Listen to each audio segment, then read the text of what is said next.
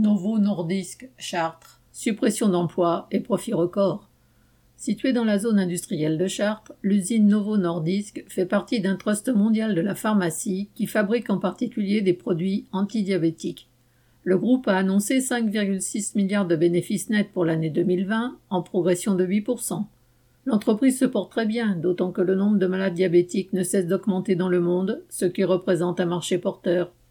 Mais cela ne suffit pas, à en croire une interview récente dans la presse locale du directeur, entre guillemets, people et organisation, expliquant qu'il veut mettre en place une, entre guillemets, organisation plus agile, apprenante et collaborative.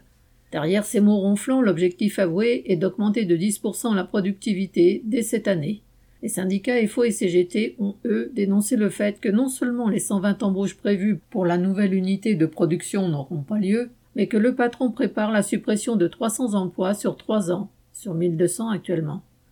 La direction a nié tout plan de licenciement, expliquant que, entre guillemets, cette phase de transformation permettra de réaliser des améliorations de nos processus et de simplifier des modes de travail afin d'optimiser la charge de travail en supprimant des tâches sans valeur ajoutée.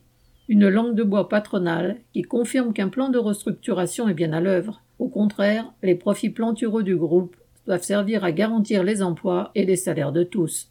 Correspondant Hello.